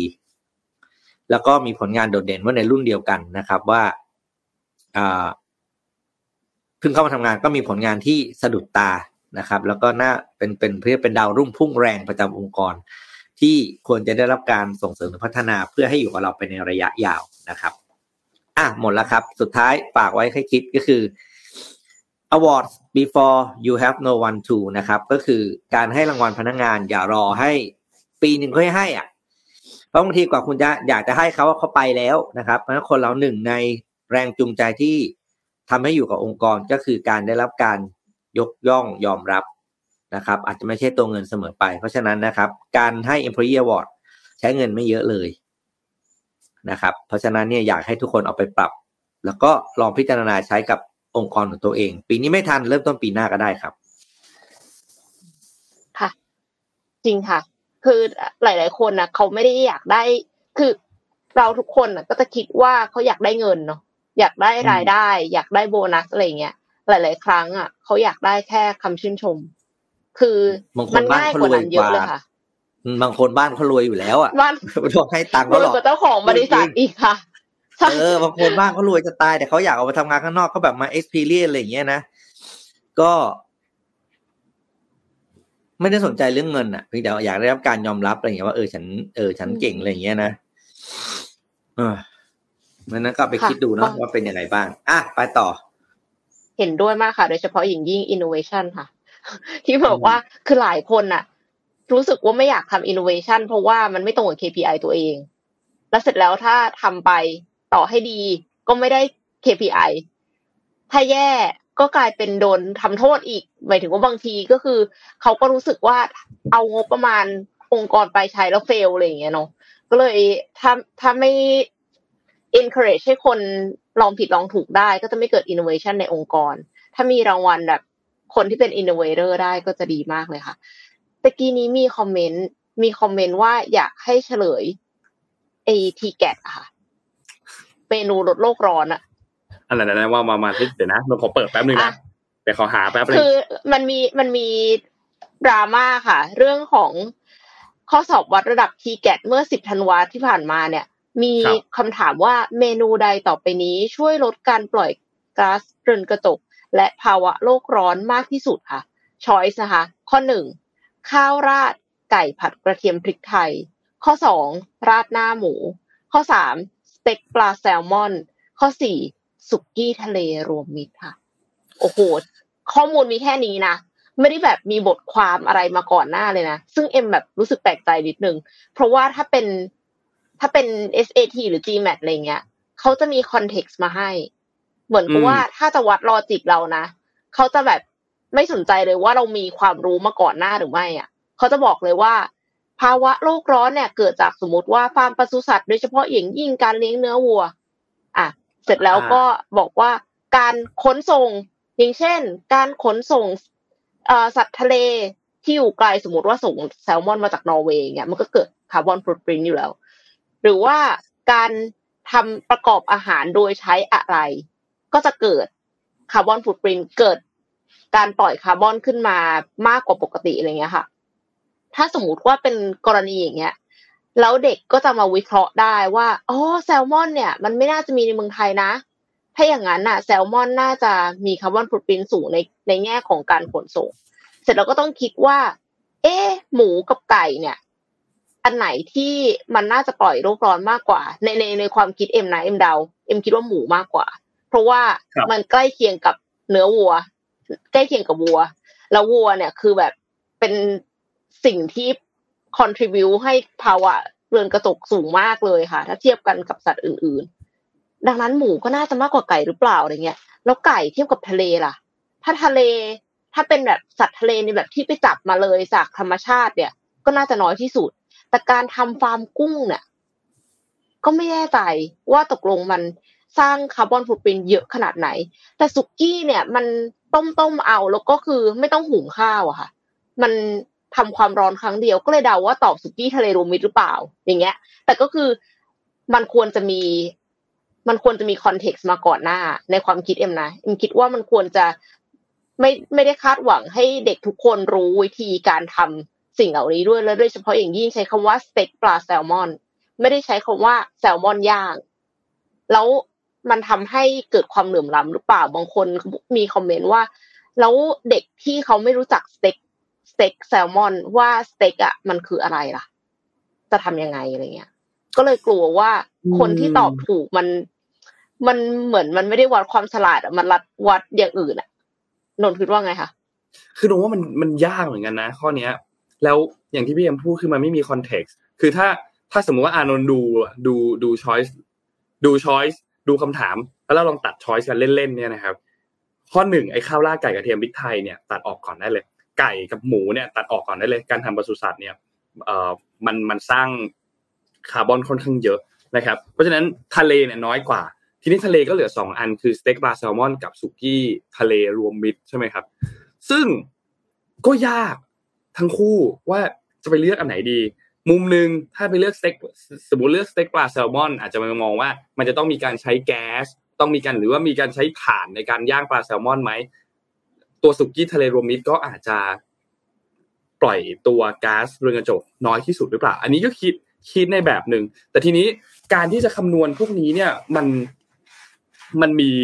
ค่าหลายค่ามากที่เราต้องมานั่งคิด เราต้องมานั่งคิดตัวคาร์บอนฟุตปรินต์ว่า แต่ละอันมันปล่อยมาเท่าไหร่ แล้วคาร์บอนฟุตปรินต์เนี่ยไม่ได้คิดแค่จังหวะทำอาหารนะครับ แต่มันต้องคิดทั้งหมดเลยคือ การขนส่ง การเอ่อการทำเลี้ยอางตั้งหาแต่รต้นการการแช่แข็งจะคือมันใช้พลังงานมีการปล่อยคาร์บอนออกมาในทุกกระบวนการ เพราะฉะนั้นเนี่ยการจะคิดแบบนี้เนี่ยมันมันค่อนข้างยากและที่สำคัญก็คือไม่ไม่มีเฉลยด้วยคือ t c a s เนี่ยออกมามีเอ่อมีออกแถลงการมานะครับ เดี๋ยวทีมงานอาจจะเอาภาพขึ้นมาให้ดู คือเขาก็แถลงการนนอ่านแถลงการให้ฟังคร่าวๆแล้วกันนะครับ อาจจะอ่านไม่ฟังไม่ไม่ไม่ได้อ่านทั้งหมดว่ามันค่อนข้างยาว คือ ก็เขาก็บอกว่ามันมีไวรัลขึ้นมาใช่ไหมเกี่ยวกับเรื่องของการทดสอบ t g a t ในคำถามที่เกี่ยวข้องว่า การเลือกเมนูอาหารอะไรที่ส่งผลกระทบต่อภาวะโลกร้อนน้อยที่สุด ทางคณะกรรมการที่ดำเนินงาน t c a s เนี่ยก็รู้สึกยินดีที่ข้อคำถามดังกล่าวเนี่ยกระตุ้นให้มีการถกเถียงทำให้ผู้อ่านเนี่ยตระหนักถึงการ รับรู้ถึงผลกระทบในการเลือกการรับประทานอาหารที่มีต่อสิ่งแวดล้อม และการสร้างก๊าซเรือนกระจกตามหลักของเป้าหมายการพัฒนาอย่างยั่งยืน 13 climate action ของสหประชาชาตินะครับ ก็มีแถลงการปุ๊บปุ๊บปุ๊บปุ๊บไป แต่ก็ไม่ได้มีการเฉลยออกมานะครับ จากแถลงการในครั้งนี้ ซึ่งนนไม่แน่ใจว่าเขาอาจเฉลยไม่ได้หรือเปล่า เพราะว่ามันอาจจะมีกฎระเบียบต่างๆ ไม่ที่ไม่ให้เฉลยข้อสอบตรงนี้หรือเปล่า แต่คนก็วิพากษ์วิจารณ์กันค่อนข้างเยอะว่า คือประเด็นไม่ได้อยู่ที่ว่าเฉลยมันคืออะไร แต่ประเด็นมันอยู่ที่ว่าทำไมคุณถึงตั้งคำถามแบบนี้ในการสอบที่สำคัญมากๆสำหรับเด็กสำหรับนักศึกษาสำหรับนักเรียนแบบแบบนี้เนี่ยนะครับ เพราะว่ารู้สึกมันไม่รู้สิมันมันเป็นคำถามที่ไม่ควรมีพี่อะปิ๊กคิดว่าไงคะก็อ่าพูดถึงอย่างแรกเรื่องเฉลย เราเข้าใจได้เรื่องไม่เฉลย แต่ เฮ้ยการสอบมันจบไปแล้วเปล่าสมมติว่าการการสอบมันจบไปแล้วเนี่ย ถ้าถามพี่วันวันที่ วันที่คะแนนผลสอบออกมาแล้ว ผลสอบนะใครสอบได้คะแนนเท่าไหร่แล้วเนี่ย เอาจริง to be fair กับประชาชนนะ แล้วก็อนาคตของชาติที่เขาจะต้องสอบข้อสอบโดยการออกของพวกคนชุดเดิมเนี่ย คุณควรจะออกมาเฉลย อืม เพื่อปกป้ององค์กรของคุณเองถูกต้องไม่ฉะนั้นเนี่ย คุณก็จะจะมาบอกว่า เนี่ยกระตุ้นให้เกิดการถกเถียง ถ้าเขาสอบมันดีเขาไม่มานั่งเถียงกันหรอกคุณคิดว่าคนไทยว่างมากเหรอเขาไม่ได้ออกมาเถียงเขาออกมาด่า อย่าแปลผิดเห็นด้วยแล้วก็ค่ะอย่าสื่อสารแบบดูดีว่ากระตุ้นการเถียงคือบอกเลยว่ายอมรับข้อสอบไม่ได้เรื่องก็ยอมรับไม่ได้เรื่อง อืม แล้วก็ออกมาออกมาบอกด้วยว่า เออ เพราะอะไรแล้วคุณก็พอคุณเฉลยสิทธิ์เนี่ย คุณออกมาบอกแล้วคุณคิดเพราะอะไร แล้วประชาชนก็จะเถียงกันเองครับนั่นน่ะค่อยเถียงอืมตอนนี้เขาด่าอยู่ ใช่นะครับเขาเขาด่าอยู่เขาไม่ได้เถียงฟังใหม่ด้วยนะครับอืมส่วนที TCAS นี่ก็เคยมีแบบประเด็นนี้อืมนั่นไงนะนนท์ TCAS นี่เคยมีประเด็นมาก่อนหน้านี้ด้วยนะครับ ถ้าใครจำได้ ประเด็นเรื่องเรื่องเรื่องการสอบที่มีคนมาให้สัมภาษณ์ มีทางทางไม่แน่ใจว่าเป็นคณะกรรมการหรือผู้บริหารมาให้สัมภาษณ์เนี่ยก็เคยมีประเด็นมาก่อนหน้านี้แล้วนะแล้วรอบนี้ ก็ยังมีประเด็นอยู่ แล้วนนท์รู้สึกว่าเขาเขาเขารับมือกับ การแถลงการการแถลงการหรือว่าแอดมินที่คอมเมนต์อะไรอย่างเงี้ยรับมือกับดราม่ารับมือกับไวรัลพวกนี้ได้ไม่ไม่ไม่ค่อยดีสักเท่าไหร่เหมือนแบบ คนกำลังแบบ สงสัยคนกำลังตั้งคำถาม คนกำลังโกรธว่าเฮ้ยมันข้อสอบออกมาแบบนี้ได้ยังไงอะไรเงี้ยแต่ TCAS ออกแถลงการแทนที่จะออกแถลงการเพื่อให้เรื่องทุกอย่างมันเบาลงแต่ TCAS เหมือนแบบเทน้ำมันใส่อะ อ้ยแอดอาจมินจะต้องใช้คอมเมนต์แบบ EQ เยอะกว่านี้หน่อยไม่จริงแอดมินๆแบบพี่เทน้ำมันใส่เพเข้าไปราะว่าแบบหรอข้อสอบแบบนี้ครับอ่าพี่พูดจริงนะ คนออกอาจจะไม่ได้คิดอะไรมากนะ แต่รู้ไหมว่าหนึ่งอ้าวคะแนนที่ได้เนี่ย มันตัดสินอนาคตเด็กหลาย ๆ คนนะใช่ครับ ใช่ใช่ใช่ถูกต้องค่ะเห็นด้วยค่ะ คุณเอา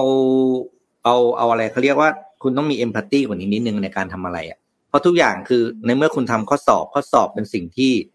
วัดผลกันด้วยคะแนน เพราะฉะนั้นทุกคะแนนอืมที่ได้หรือเสียของของนักเรียนน้องๆแต่ละคนสอบ ต้องเป็นที่ยอมรับว่าเขาทำไม่ได้คือต้องมันต้องมีมันคือมันเมื่อว่าคุณเมื่อคุณใช้ระบบการสอบแบบอะไรนะเขาเรียกกากบาทใช่ไหมเลือกอะเลือกคำตอบเพียงคำตอบเดียวเนี่ยแปลว่าคุณจะต้องมีคำตอบที่ดีที่สุด มีคำอธิบายที่ดีที่สุด แล้วว่าคำตอบที่ถูกต้องของคำถามข้อนั้น คือเรื่องนี้นะด้วยเหตุผลนี้ เพราะฉะนั้นคุณอย่าอย่าอย่าอย่ามาบอกว่าให้เกิดการถกเถียง ถ้าเถียงกันคุณต้องไปเปิดเป็นคำแล้วก็ให้เขาเขียนบรรยายคุณไปเถียงกันได้พออย่างนั้นอ่านะเออ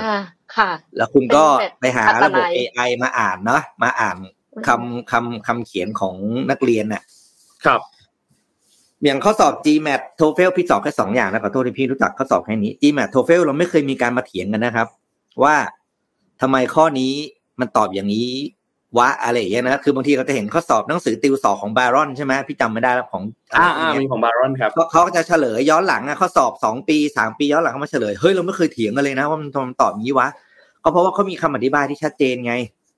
ค่ะคือเรายอมจำนนตลอดใช่อ่านแล้วก็แบบเรายอมจำนนอ๋อว่ามันมีอย่างนี้นี่เองอย่างนี้ตึ้งตึ้งตึ้งแล้วก็เถียงไม่ออก เราไม่รู้เองแล้วเราก็จะว่าเขาไม่ได้ ครับ เออจบพอละเหนื่อย การช่วงนี้คือคือทุกวันเลยอะทำไมมีแต่เรื่องให้เราบ่นทุกวันเลมียวะแต่เรื่องมีแต่เรื่องแล้วล่ะเอ็มใกล้ๆสิ้นปีแล้วรู้สึกว่าทิ้งท้ายทิ้งทวนสิ้นปี ถ้าถ้าสมมติว่าเขาคิดมาดีแล้วจริง ๆ อะ กรุณาออกมาเฉลยเถอะค่ะใช่อย่างเขาที่ต้อพี่งควปิ๊รกบอกเฉลเลยยว่า ออกมาปกป้ององค์กรตัวเองด้วยนะออกมาปกป้องหน่วยงานตัวเองด้วย เพราะว่าถ้าคิดมาดีแล้ว ผ่านการวิเคราะห์มาหลายชั้นแล้ว แล้วมันออกมาเป็นแบบนี้หรือว่าบอกว่ามันมีในบทเรียน บทเรียนเขียนว่าอะไรคงไม่ได้ให้เด็กจำมาตอบนะคะ อันนี้คือไม่ใช่ความสามารถในการคิดวิเคราะห์นะคะ ถ้าบอกว่าเคยสอนแล้วในบทเรียนว่าต้องตอบข้อนี้ อันนี้ไม่โอเค แต่ว่าถ้าอืมบอกแล้วว่าวิธีการคิดอะคิดยังไง แล้วคือมันออกมาแล้วมันค่อนข้างที่จะใกล้เคียงกับกับคำถามที่ถามอะ เหมือนกับครับที่เอ็มบอกว่ามันควรจะมีบริบท แต่บริบทมันอยู่แล้วในบทเรียน แล้วบริบทมันชัดเจน แล้วมันเยอะพอ โอเค อาจจะฟังได้ อาจจะฟังขึ้น แต่ว่าถ้ามันไม่มีบริบทแล้วคือให้เด็กๆอะเขาไปคิดเอาเองเนี่ยขอถามหน่อยว่า ในบรรดาคณะกรรมการที่ตรวจข้อสอบอะค่ะ มีกี่คนที่ตอบถูก อืม นั่นแหละครับ ไปต่อกันค่ะ ไปต่อดีกว่าปิดปิดท้ายดีกว่าพี่เอ็มปิดท้ายดีกว่าปิดท้ายหน่อยโอเคเดี๋ยวค่ะนนท์ค่ะนนท์นนท์มีเหมือนกันเดี๋ยวพี่เอ็มพูดก่อนก็ได้ครับ โอเค เราพูดกันถึงเรื่องเมนูอาหารลดโลกร้อนใช่ไหมคะอันนี้จะมาพูดถึงวัสดุใส่สินค้าลดโลกร้อนกันค่ะแคลิฟอร์เนียค่ะ พัฒนาถุงใส่สินค้าจากสาหร่าย นวัตกรรมล้ำค่าใต้ทะเลค่ะ ถึงแม้ว่าทุกวันนี้เนี่ยจะมีการพัฒนาถุงพลาสติกที่สามารถย่อยสลายได้ในถุงแต่ละชิ้น ก็ยังใช้เวลาย่อยสลายค่อนข้างนานค่ะแล้วก็อาจจะเป็น ขยะทำร้ายสัตว์ทะเลได้ด้วย Sway สตาร์ทอัพจากแคลิฟอร์เนียก็เลยแก้ไขปัญหาขยะพลาสติก ด้วยการใช้สาหร่ายทะเลทำเป็นวัสดุห่อหุ้มสินค้าแบบใหม่ที่เป็นมิตรต่อสิ่งแวดล้อม ไม่ทำอันตรายต่อสัตว์ทะเล ลดการสร้างกรดในมหาสมุทรและสร้างรายได้ให้กับแรงงานท้องถิ่นที่อยู่ตามชายฝั่งค่ะ ที่เลือกสาหร่ายทะเลเป็นวัสดุหลักเนี่ยเพราะว่าเป็นทรัพยากรที่ช่วยดูดซับคาร์บอน โดยสามารถดูดซับคาร์บอนต่อเอเคอร์ได้มากกว่าป่า ถึง 20 เท่า และแถมยังเติบโตเร็วกว่าพืชบนบกอื่น ๆ ถึง 60 เท่า และยังย่อยสลายได้เร็วนะคะ เพาะพันธุ์ได้ง่ายช่วยลดต้นทุนในการผลิตได้อีกด้วยค่ะ ปัจจุบัน Sway เนี่ยยังคงอยู่ในช่วงทดลองปรับสูตรให้เหมาะสม จากการเลือกใช้สาหร่ายพันธุ์ต่างๆซึ่งเพื่อที่จะนำไปสู่การทดลองในระยะนำร่องทางบริษัทเองเคลมว่าผลลัพธ์ที่ได้ตอนนี้เป็นวัสดุที่มีความแข็งแรงกว่า โพลีเอทิลีนความหนาแน่นต่ำหรือว่า LDPE นะคะ ซึ่งเป็นวัสดุที่มักนำไปใช้ทำขวดพลาสติก ฝาขวดน้ำถุงใส่ของ และตัววัสดุที่มาจากสาหร่ายเนี่ยยังสามารถทำเป็นสีใสหรือสีธรรมชาติที่มาจากตัวสาหร่ายเองอีกด้วยค่ะ Sway เนี่ยเป็นสตาร์ทอัพด้านวัสดุในแคลิฟอร์เนียที่ก่อตั้งขึ้นในปี 2020 โดยดีไซเนอร์ชื่อว่าจูเลียมาร์ชเขาได้แรงบันดาลใจมาจากปัญหาวัสดุทดแทน พลาสติกที่มีตัวเลือกไม่มากนะจึงตั้งทีมพัฒนาวิธีการสร้างวัสดุแทนพลาสติกแบบใหม่ แล้วก็ได้มาเป็นผลงานวัสดุจากสาหร่ายเนี่ยแหละคะมีสถิติที่น่าสนใจว่าทุกๆวันจะมีขยะพลาสติก 8 ล้านชิ้น ไหลลงสู่ท้องทะเล แล้วก็ยังมีการค้นพบชิ้นวัสดุพลาสติก บนเกาะที่ห่างไกล ในทะเลที่ลึกที่สุดแล้วก็ยอดเขาเอเวอเรสต์ด้วยนะคะ ซึ่งพลาสติกส่วนนี้เนี่ย ก็ย่อยสลายกลายเป็นไมโครพลาสติกเข้าสู่ร่างกายเรา ดังนั้นถ้าเราสามารถเปลี่ยนฟิล์มห่อสินค้าแล้วก็ถุงพลาสติก จากพลาสติกมาเป็นสาหร่ายที่ย่อยสลายได้ ก็จะช่วยรักษ์ได้ทั้งโลก แล้วก็ลดการบริโภคไมโครพลาสติกของพวกเราด้วยค่ะ เอ็มว่าน่าสนใจมากเลย แล้วก็อันนี้คือเขามี context มาให้เนาะเพราะฉะนั้นก็ค่อนข้างชัดเจนว่ามันช่วยโลกได้อย่างไรนะคะ ครับ นนปิดท้ายข่าวเรื่องของรัสเซียกันนิดนึงก่อนที่จะพบกันอีกทีหนึ่งวันพรุ่งนี้เนี่ยนะครับ ตอนนี้เนี่ยรัสเซียล่าสุดเนี่ยนะครับ เมื่อวันเสาร์ที่ผ่านมาวันที่ 10 ธันวาคมเนี่ยนะครับทางยูเครนเนี่ยกองทัพของยูเครนเนี่ยมีการออกแถลงการณ์บอกว่าได้มีการยิงโดรนเนี่ยจำนวน 10 ลำตกลงมานะครับ แต่ว่าอีกโดรนอีก5ลำเนี่ยโจมตีสถานที่ด้านพลังงานนะครับ ก็ทำให้ประชาชนตอนนี้เนี่ยประมาณ 1.5 ล้านคน ไม่มีไฟฟ้าใช้ นะครับนายกเทศมนตรีเมืองเมลิโตโปเนี่ยนะครับที่ลี้ภัยอยู่ณขณะตอนนี้เนี่ยบอกว่าการโจมตีเนี่ยมาจากเมืองเมลิโตโปที่รัสเซียเนี่ยยึดครองอยู่ณขณะตอนนี้นะครับมีภาพที่ทางการรัสเซียเนี่ยมีการเอามาเผยแพร่นะครับ มีเปลวเพลิงมีอะไรมีไฟขนาดใหญ่เนี่ยนะครับ ซึ่งเจ้าหน้าที่ทางการของยูเครนเนี่ยก็มีการพูดถึงบอกว่ารัสเซียเนี่ย มีการใช้โดรนโจมตีระบบโครงสร้างพื้นฐานที่สำคัญในท่าในเมืองท่านะครับของโอเดซาของยูเครนเนี่ยนะครับ ซึ่งตัวโดรนที่สร้างเนี่ยมันถูกสร้างขึ้นจากอิหร่านนะครับในประเทศอิหร่านนะครับทำให้สถานการณ์ตอนนี้ในภูมิภาคของโอเดซาเนี่ยค่อนข้างแย่นะครับสถานการณ์ไม่ไม่ค่อยดีเท่าไหร่นะครับ ก็เป็นการประกาศผ่านทางวลาดิเมียร์เซเลนสกี้นะครับประธานาธิบดีของยูเครนนะครับ ซึ่ง ก็อัปเดตสถานการณ์นะตอนนี้เนี่ยมีการโจมตีกันค่อนข้างหนักรัสเซียเนี่ยกระหน่ำโจมตีไปอย่างที่บอกครับคือบริเวณเมืองโอเดซานะครับซึ่งยูเครนเองเนี่ยก็ระดมยิงไปที่เมลิโตโปซึ่งอยู่ทางทิศใต้ของยูเครนนะครับซึ่งณเมืองตรงนั้นเนี่ยเป็นจะเป็นจุดที่ทางด้านรัสเซียเนี่ยเข้าไปยึดพื้นที่ไว้อยู่นะครับ ตอนนี้เนี่ย เอ่อต้องบอกว่าสถานการณ์ยังไม่ค่อยไม่ค่อยดีสักเท่าไหร่ แล้วก็ยังคงมีความรุนแรงเกิดขึ้น มีการประทะกันเกิดขึ้นในหลาย ๆ จุดของที่ยูเครนนะครับ ตัวระบบป้องกันต่างๆ ในการทำลายขีปนาวุธเนี่ยก็ป้องกันได้เพียงแค่ส่วนหนึ่งเท่านั้นนะครับ ยกตัวอย่างนะครับ ทางด้านของคุณเยฟแกนีบาลิสกี้นะครับซึ่งเป็นผู้ว่าการที่รัฐบาลรัสเซียเนี่ยแต่งตั้งขึ้นในภูมิภาคซาปอริเซียนะครับเป็นส่วนที่ถูกยึดครอง นะครับก็มีการพูดถึงบอกว่าระบบป้องกันทางอากาศในทำลายขีปนาวุธไป 2 ลูก ส่วนอีก 4 ลูกเนี่ยถึงไปถึงเป้าหมายนะครับซึ่งยูเครนเนี่ยมีการใช้ขีปนาวุธไฮมาสนะครับโจมตีทำลายบริเวณศูนย์สาธารณการ ซึ่งเป็นจุดที่พูดง่ายคือทหารของรัสเซียเนี่ยมีการรับประทานอาหารกันอยู่นะครับก็มีการโจมตีลงไปในบริเวณจุดนั้นนะครับซึ่งก็นี่เป็นอัปเดตสถานการณ์ล่าสุดของที่ยูเครนนะครับ บทสัมภาษณ์ของผู้นำของทั้งสองฝั่งเนี่ย ก็ดูเหมือนว่าจะยังไม่ก็พูดตรงกันว่าสถานการณ์น่าจะยังไม่สงบไปอีกสักพักหนึ่งนะครับ และยังไม่ทราบว่าจะเดินทางไปถึงจุดไหนด้วยเหมือนกันนะครับ อันนี้อัปเดตกันสั้นๆเดี๋ยวยังไง ถ้ามีสถานการณ์เอ่อเพิ่มเติมขึ้นมาเราจะมาอัปเดตให้ฟังกันอีกทีหนึ่งนะครับ วันนี้คิดว่าน่าจะประมาณนี้ครับพี่ปิ๊กพี่เอ็มครับโอเคค่ะวันนี้ปล่อยทุกคนไปช้อปปิ้งนะคะ ครับสิบสองครสิบบถ้วนสองครับ นี่ใกล้ใกล้จะหยุดปีใหม่ละแป๊บอีกแป๊บแป๊บหยุดปีใหม่แล้วเดือนนี้เนี่ยหลาย ๆ คนไม่ค่อยทำงานกันละรอรอปิดปีกันแล้วนะครับ ก็ขอบคุณ SCB นะครับ ผู้สนับสนุนแสนใจดีของเรานะครับ ขอบคุณ SCB มากๆนะครับ และขอบคุณท่านผู้ฟังทุกๆท่านนะครับ ที่ติดตามจากทุกช่องทางเลยนะครับ Facebook YouTube Clubhouse นะครับขอบคุณทุกคนมากๆนะครับ แล้วพบกันใหม่อีกครั้งหนึ่งในวันพรุ่งนี้วันอังคารนะครับ วันนี้เราสามคนลาไปก่อนครับ สวัสดีครับ สวัสดีครับ สวัสดีค่ะ Mission Daily Report start your day with news you need to know